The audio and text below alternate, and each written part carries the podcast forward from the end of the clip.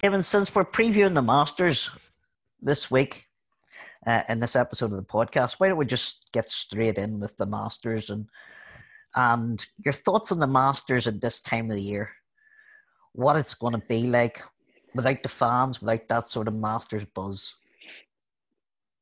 It's well, I think at this point, fans are probably happy to have anything, and I think you saw that vibe during the PGA Championship and during the US Open. And it's got to be said, I think, for all of the abuse that is generally directed every year at you know the USGA or or the Lords of Augusta National, there's something to be said for having those guys be responsible for the major championships this year, uh, because these are the guys who you know they to use E.B. White's old phrase, they wind the clock every morning as a contribution toward order. And they were finally getting in our third major of the year. Uh, for a very long time, it didn't look as though we were going to get any. And yeah. if any golf club or any organization can create the best possible replication of normal circumstances uh, for a major championship, well, then Augusta National can certainly do that, at least as regards playing uh, conditions. The everything else that goes with a major championship that we don't have, well, you know, that's not really up for negotiation. That's beyond even the control of Fred Ridley. Hmm. In terms of uh, uh, the event itself, then, and what what to expect, does the fact that there is no crowd there, does that help bring more people into contention? Absolutely. I also think it probably eliminates some people. You know, we've heard Rory talk about how he finds it a little more difficult not having a crowd to draft off of. But I don't think it's a, a coincidence. And I, I just wrote a column about this at the weekend that hasn't been published yet. I don't think it's a coincidence, Paul, that the two majors we have played in the COVID era were both won by guys who had never been in the heat of a Sunday afternoon in any regular major championship. Obviously, Collin Morikawa was only in his second major start of his career. And the only time Bryson DeChambeau had ever been in contention at a major was one month earlier at the PGA Championship with no fans. And you know, that's not to say that fans are guaranteed to make a difference, but they're certainly a factor. I mean, they amplify everything that happens on Sunday afternoon in a major, whether guys are heading up the leaderboard or heading south on the leaderboard. The fans kind of add to that atmosphere and they create that kind of crucible of pressure and under which guys find out whether they are going to, as I put it in this column, whether they're going to go through the finish line like a thoroughbred or if they're going to stumble like an Icelandic pony. And that the crowd is quite essential to that. And, you know, we're grateful for the golf that we have and we continue to be so. But two of them winning who'd never been in that position before may be a coincidence. If it happens a third time, then I think we're talking about a trend. Yeah, yeah, and and, and evidence that there are some players for whom, as we've talked about before, people have heard the podcast, for whom golf is not just about playing, it's about showboating and it's about playing with the crowd and through mm-hmm. the crowd. And for other people, they prefer that sort of isolation and silence that allows them to compete without that external pressure. Is the Bryson? There's a lot of guys can, yeah. can yeah, sorry. A lot of guys can just treat it as though it's a member guest, and that's yeah. that's a big deal in a major championship to be able to not have that external pressure. Obviously, you still know you're playing for a major, and your own internal wiring can short circuit if if you're not accustomed to that challenge. And even if you are accustomed, we've seen great players totally short circuit Sunday in major championships, not least last year mm. at Augusta. But it, it's certainly a factor. It doesn't hurt a lot of people, but it does hurt a handful who kind of do like that showboating and the draft off the energy of the crowd. Talking about the Masters, we're obviously talking about Bryson there winning the, the, the last one, and obviously he's going to go into this event with a big favourites tag over his head. He is a character that divides opinion. He's certainly a character that you have written about on numerous occasions over the last 18 months or so of strolling through some of your stuff earlier. Is Bryson good for golf? Yes, that's that's not even up, up for debate. He's got some serious growing up to do, and my, my greatest crit- criticism of Bryson has been the the general absence of self awareness and the apparent lack of anyone in his inner circle who's willing to tell him to grow up. Mm-hmm. I mean, that particular incident in Detroit when he essentially berated a cameraman for daring to do his job and film Bryson while he was having a temper tantrum, and then suggested afterwards that all cameras there were, were there to protect his brand. I mean, that's a level of idiocy that you just can't teach. Uh, but again, for what we've seen all summer long with, with Bryson as we came back with golf from the lockdown, and he dominated the headlines all the time. And I thought this was great because golf needs more polarizing characters. And I think it's great every time Brooks Koepka tweaks at him as well, or, or Bryson tries to tweak back. We need to get away from this idea that golf pros need to be these vanilla paragons of virtue where they're all good guys and they love puppies and they give money to charity all of the stuff that the tour assiduously promotes it's it's not a bad thing to have a little bit of antagonism in in the game. And Bryson certainly brings that. He brings it with fans and he brings it with with fellow players. I don't think he's anything but good for the game. He could just stand to play a little bit faster. Yeah, the idea that the players are too buddy buddy may have something to do with the fact that there's simply too much money sloshing around at the high, top level of the game.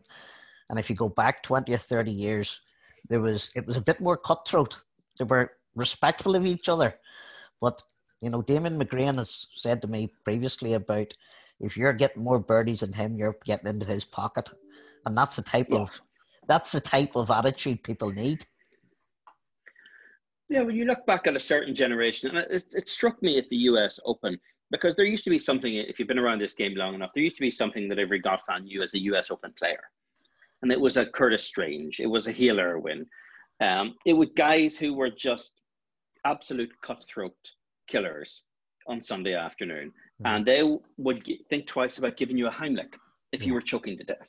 Yeah. Um, you don't see that anymore to an extent. I mean, Brooks might actually be the modern day iteration mm-hmm. of that, and that he just moves through the water with a shark, like a shark, with no peripheral vision, not looking at the chum bobbing in his wake at all. Tiger was obviously that as well, but there aren't many of them because you know they're the guys kind of give each other a hug instead of Heimlich. You know, they're busy going on spring break vacations with each other, and that's great. That's fine that they have those relationships. But it's interesting when I asked Koepka earlier this year, um, we were in the locker room at Riviera, and I was doing a preview interview for what I thought was going to be a May PGA Championship, mm. and I asked him who his friends were out there, and he said he didn't have friends mm. out there that you know, these are people that he competes against. And Rory has made similar noises before that he wouldn't consider anyone on tour a close friend.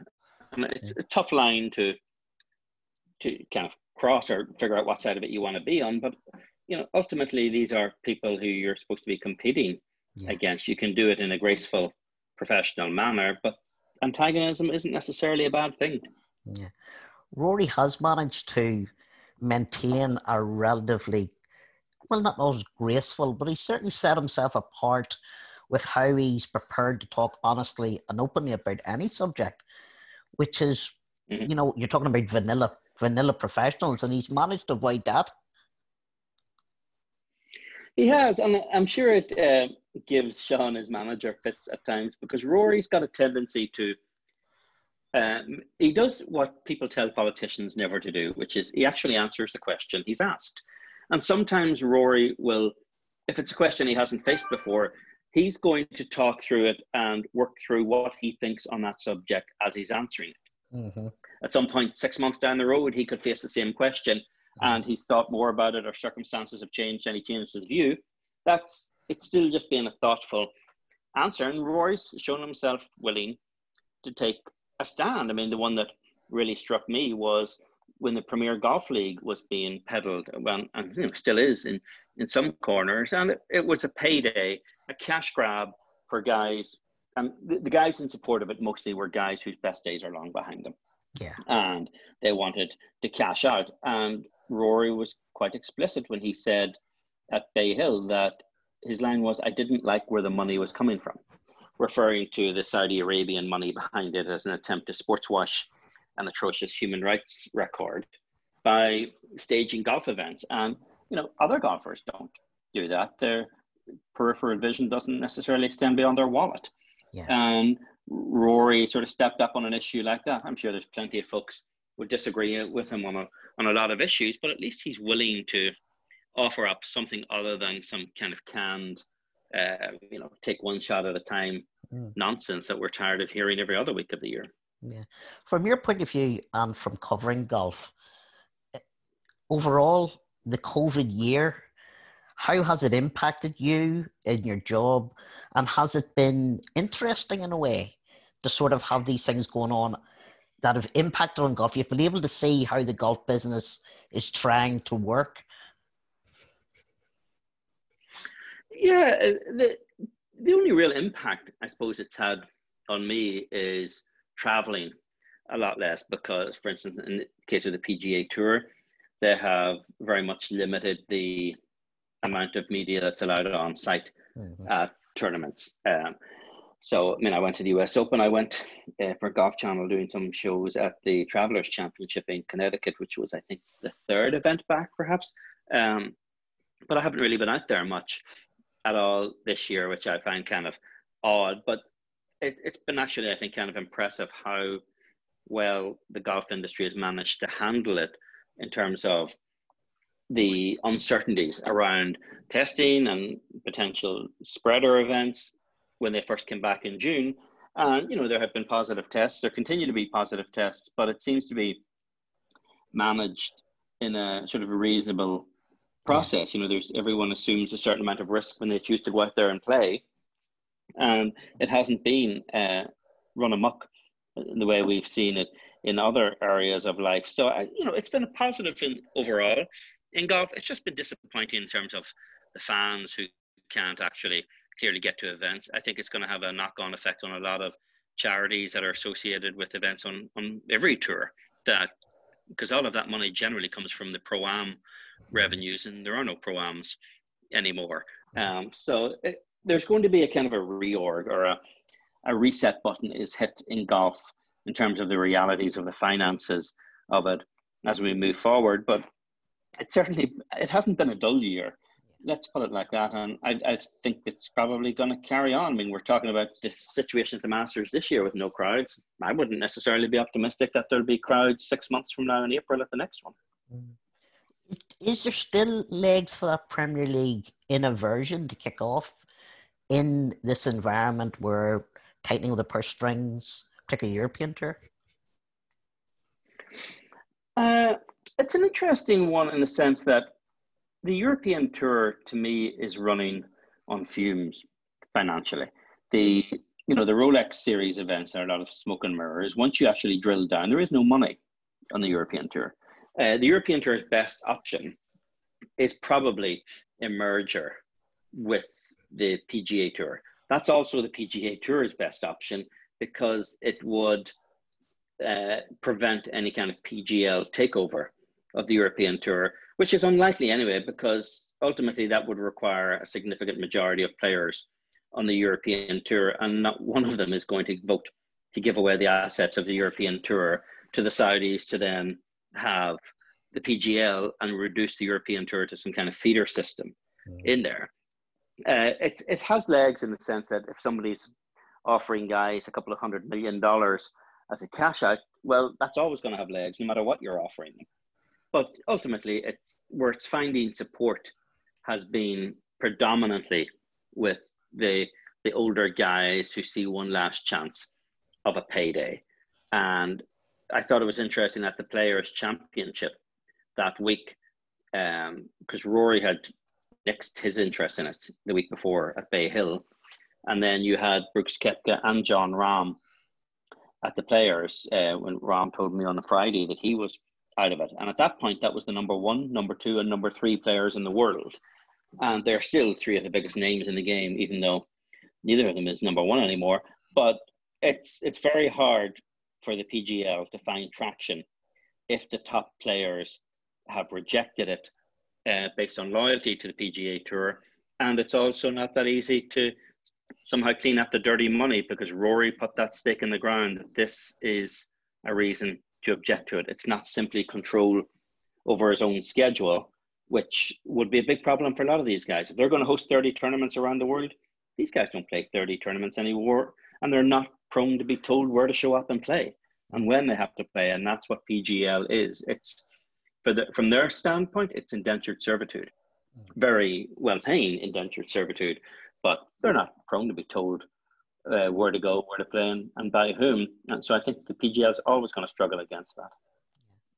Now, you've spent the last few weeks, you've been back, you've spent most of your time obviously in America, you're back home in Ireland, and you've just, you just were in Ireland in the middle of a period where we had one of those weird ones where the, the different jurisdictions were putting different rules in for golf.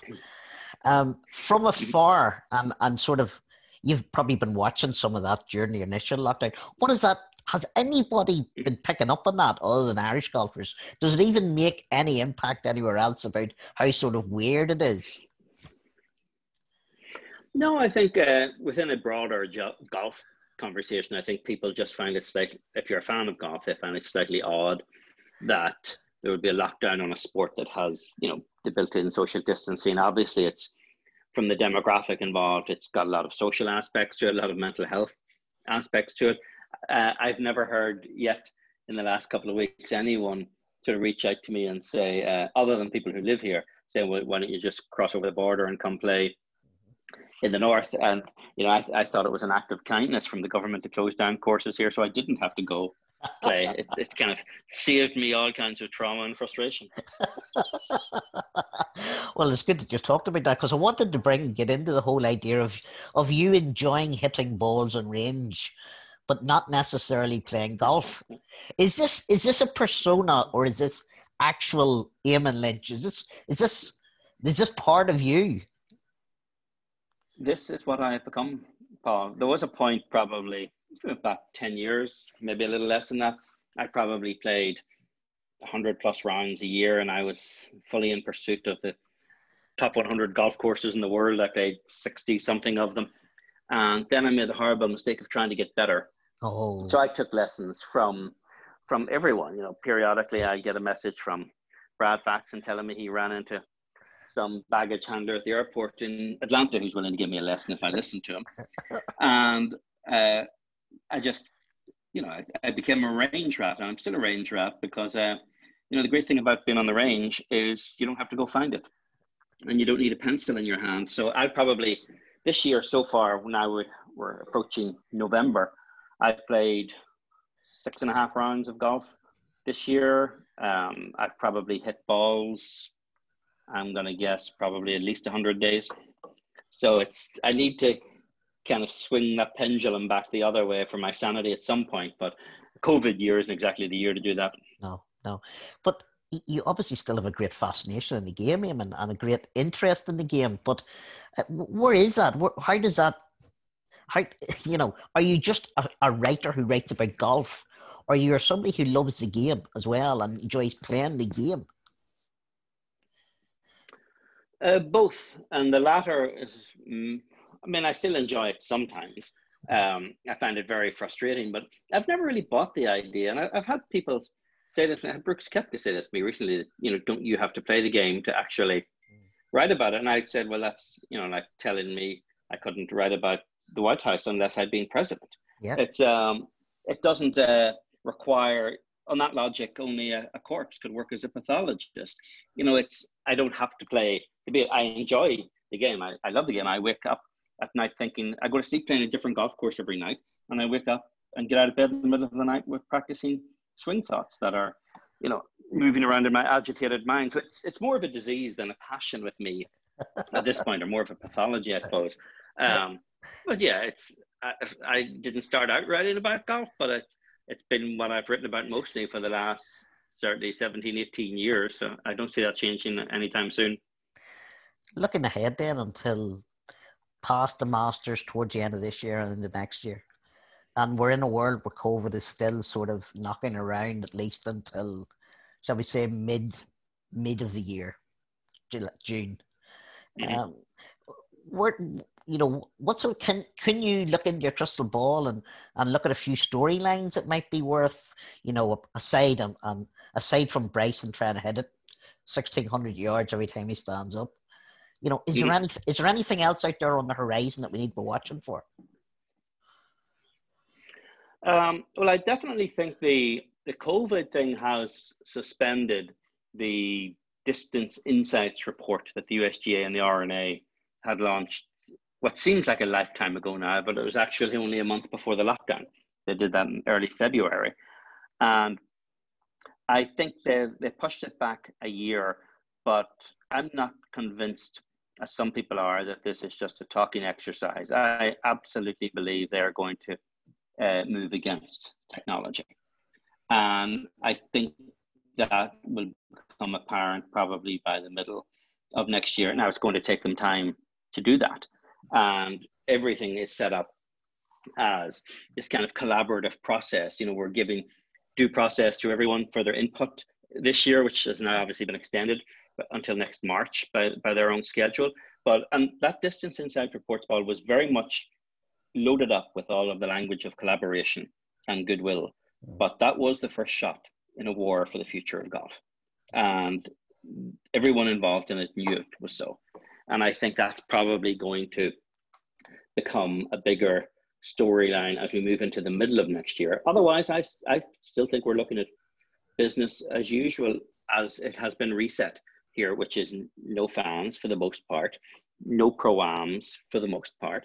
They might try to figure out how to get around that one because at least that's a revenue generator for, for the charities and tournaments involved. But I, I wouldn't be particularly optimistic that we're likely to see fans at any of the major championships next year because the way the second wave is going now, where's the entitlement for optimism really? And, and, fi- and finally, Eamon, the Irish impact this year, the Irish impact for the next couple of years. Obviously, there was a lot pinned on Padraig and the Ryder Cup and and Shane building on his performance and doing well and possibly picking another place, picking his place in the Ryder Cup. It's been a quiet year for Irish golf in many respects all over. The girls have done reasonably well, but no wins. Mm-hmm. Yeah, the, to me, the oddball in all of that, I suppose, was Rory because he was playing so well going into lockdown and then has been very, very patchy since then. And now he had Michael Bannon out with him in Florida uh, the week before last, and that was the first time Rory had actually seen Bannon for an in person session since before the Players' Championship in March. All right. With the lockdown, Michael hadn't been traveling. So that, to me, it's interesting that Rory started to show up more form just last week at Sherwood, but it's still too sloppy to, in in his mistakes, to make Rory any kind of bet for Augusta. I mean, he, he's always going to be a contender, I suppose, at Augusta as long as he's playing it. But I wouldn't necessarily expect that it'll be a set up particularly well for him. Um, it, has been a very odd year because you know Shane's still hanging on to his Open Championship trophy, and he'll have it for basically two years by the time he gets to Royal St George's next summer.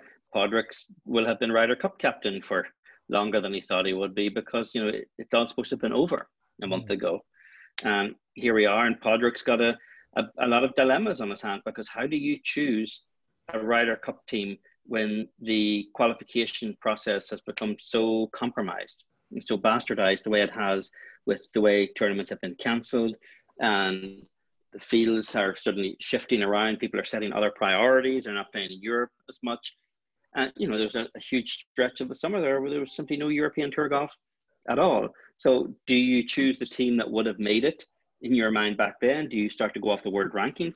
Padraig's got a lot of work to do in that front. But, you know, ultimately, these guys will all find their their reset buttons. And to me, the most exciting thing that's going to happen in Irish golf in probably the next four or five years is Tom McKibbin. And I just every time he swings a golf club, my back hurts watching him. But there's a, there's so much game in that kid, and he's so much fun to watch play golf. Um, he's the one I think actually is he's going to be worth watching in the next five ten years. Brilliant. Eamon, listen, thank you very much for coming on the podcast and having a chat. Um, I appreciate you taking your time away from long walks on the beach. Um, and stay safe when you get back to America. The range. Thanks, Paul. Speak to you soon. Bye bye. Bye bye.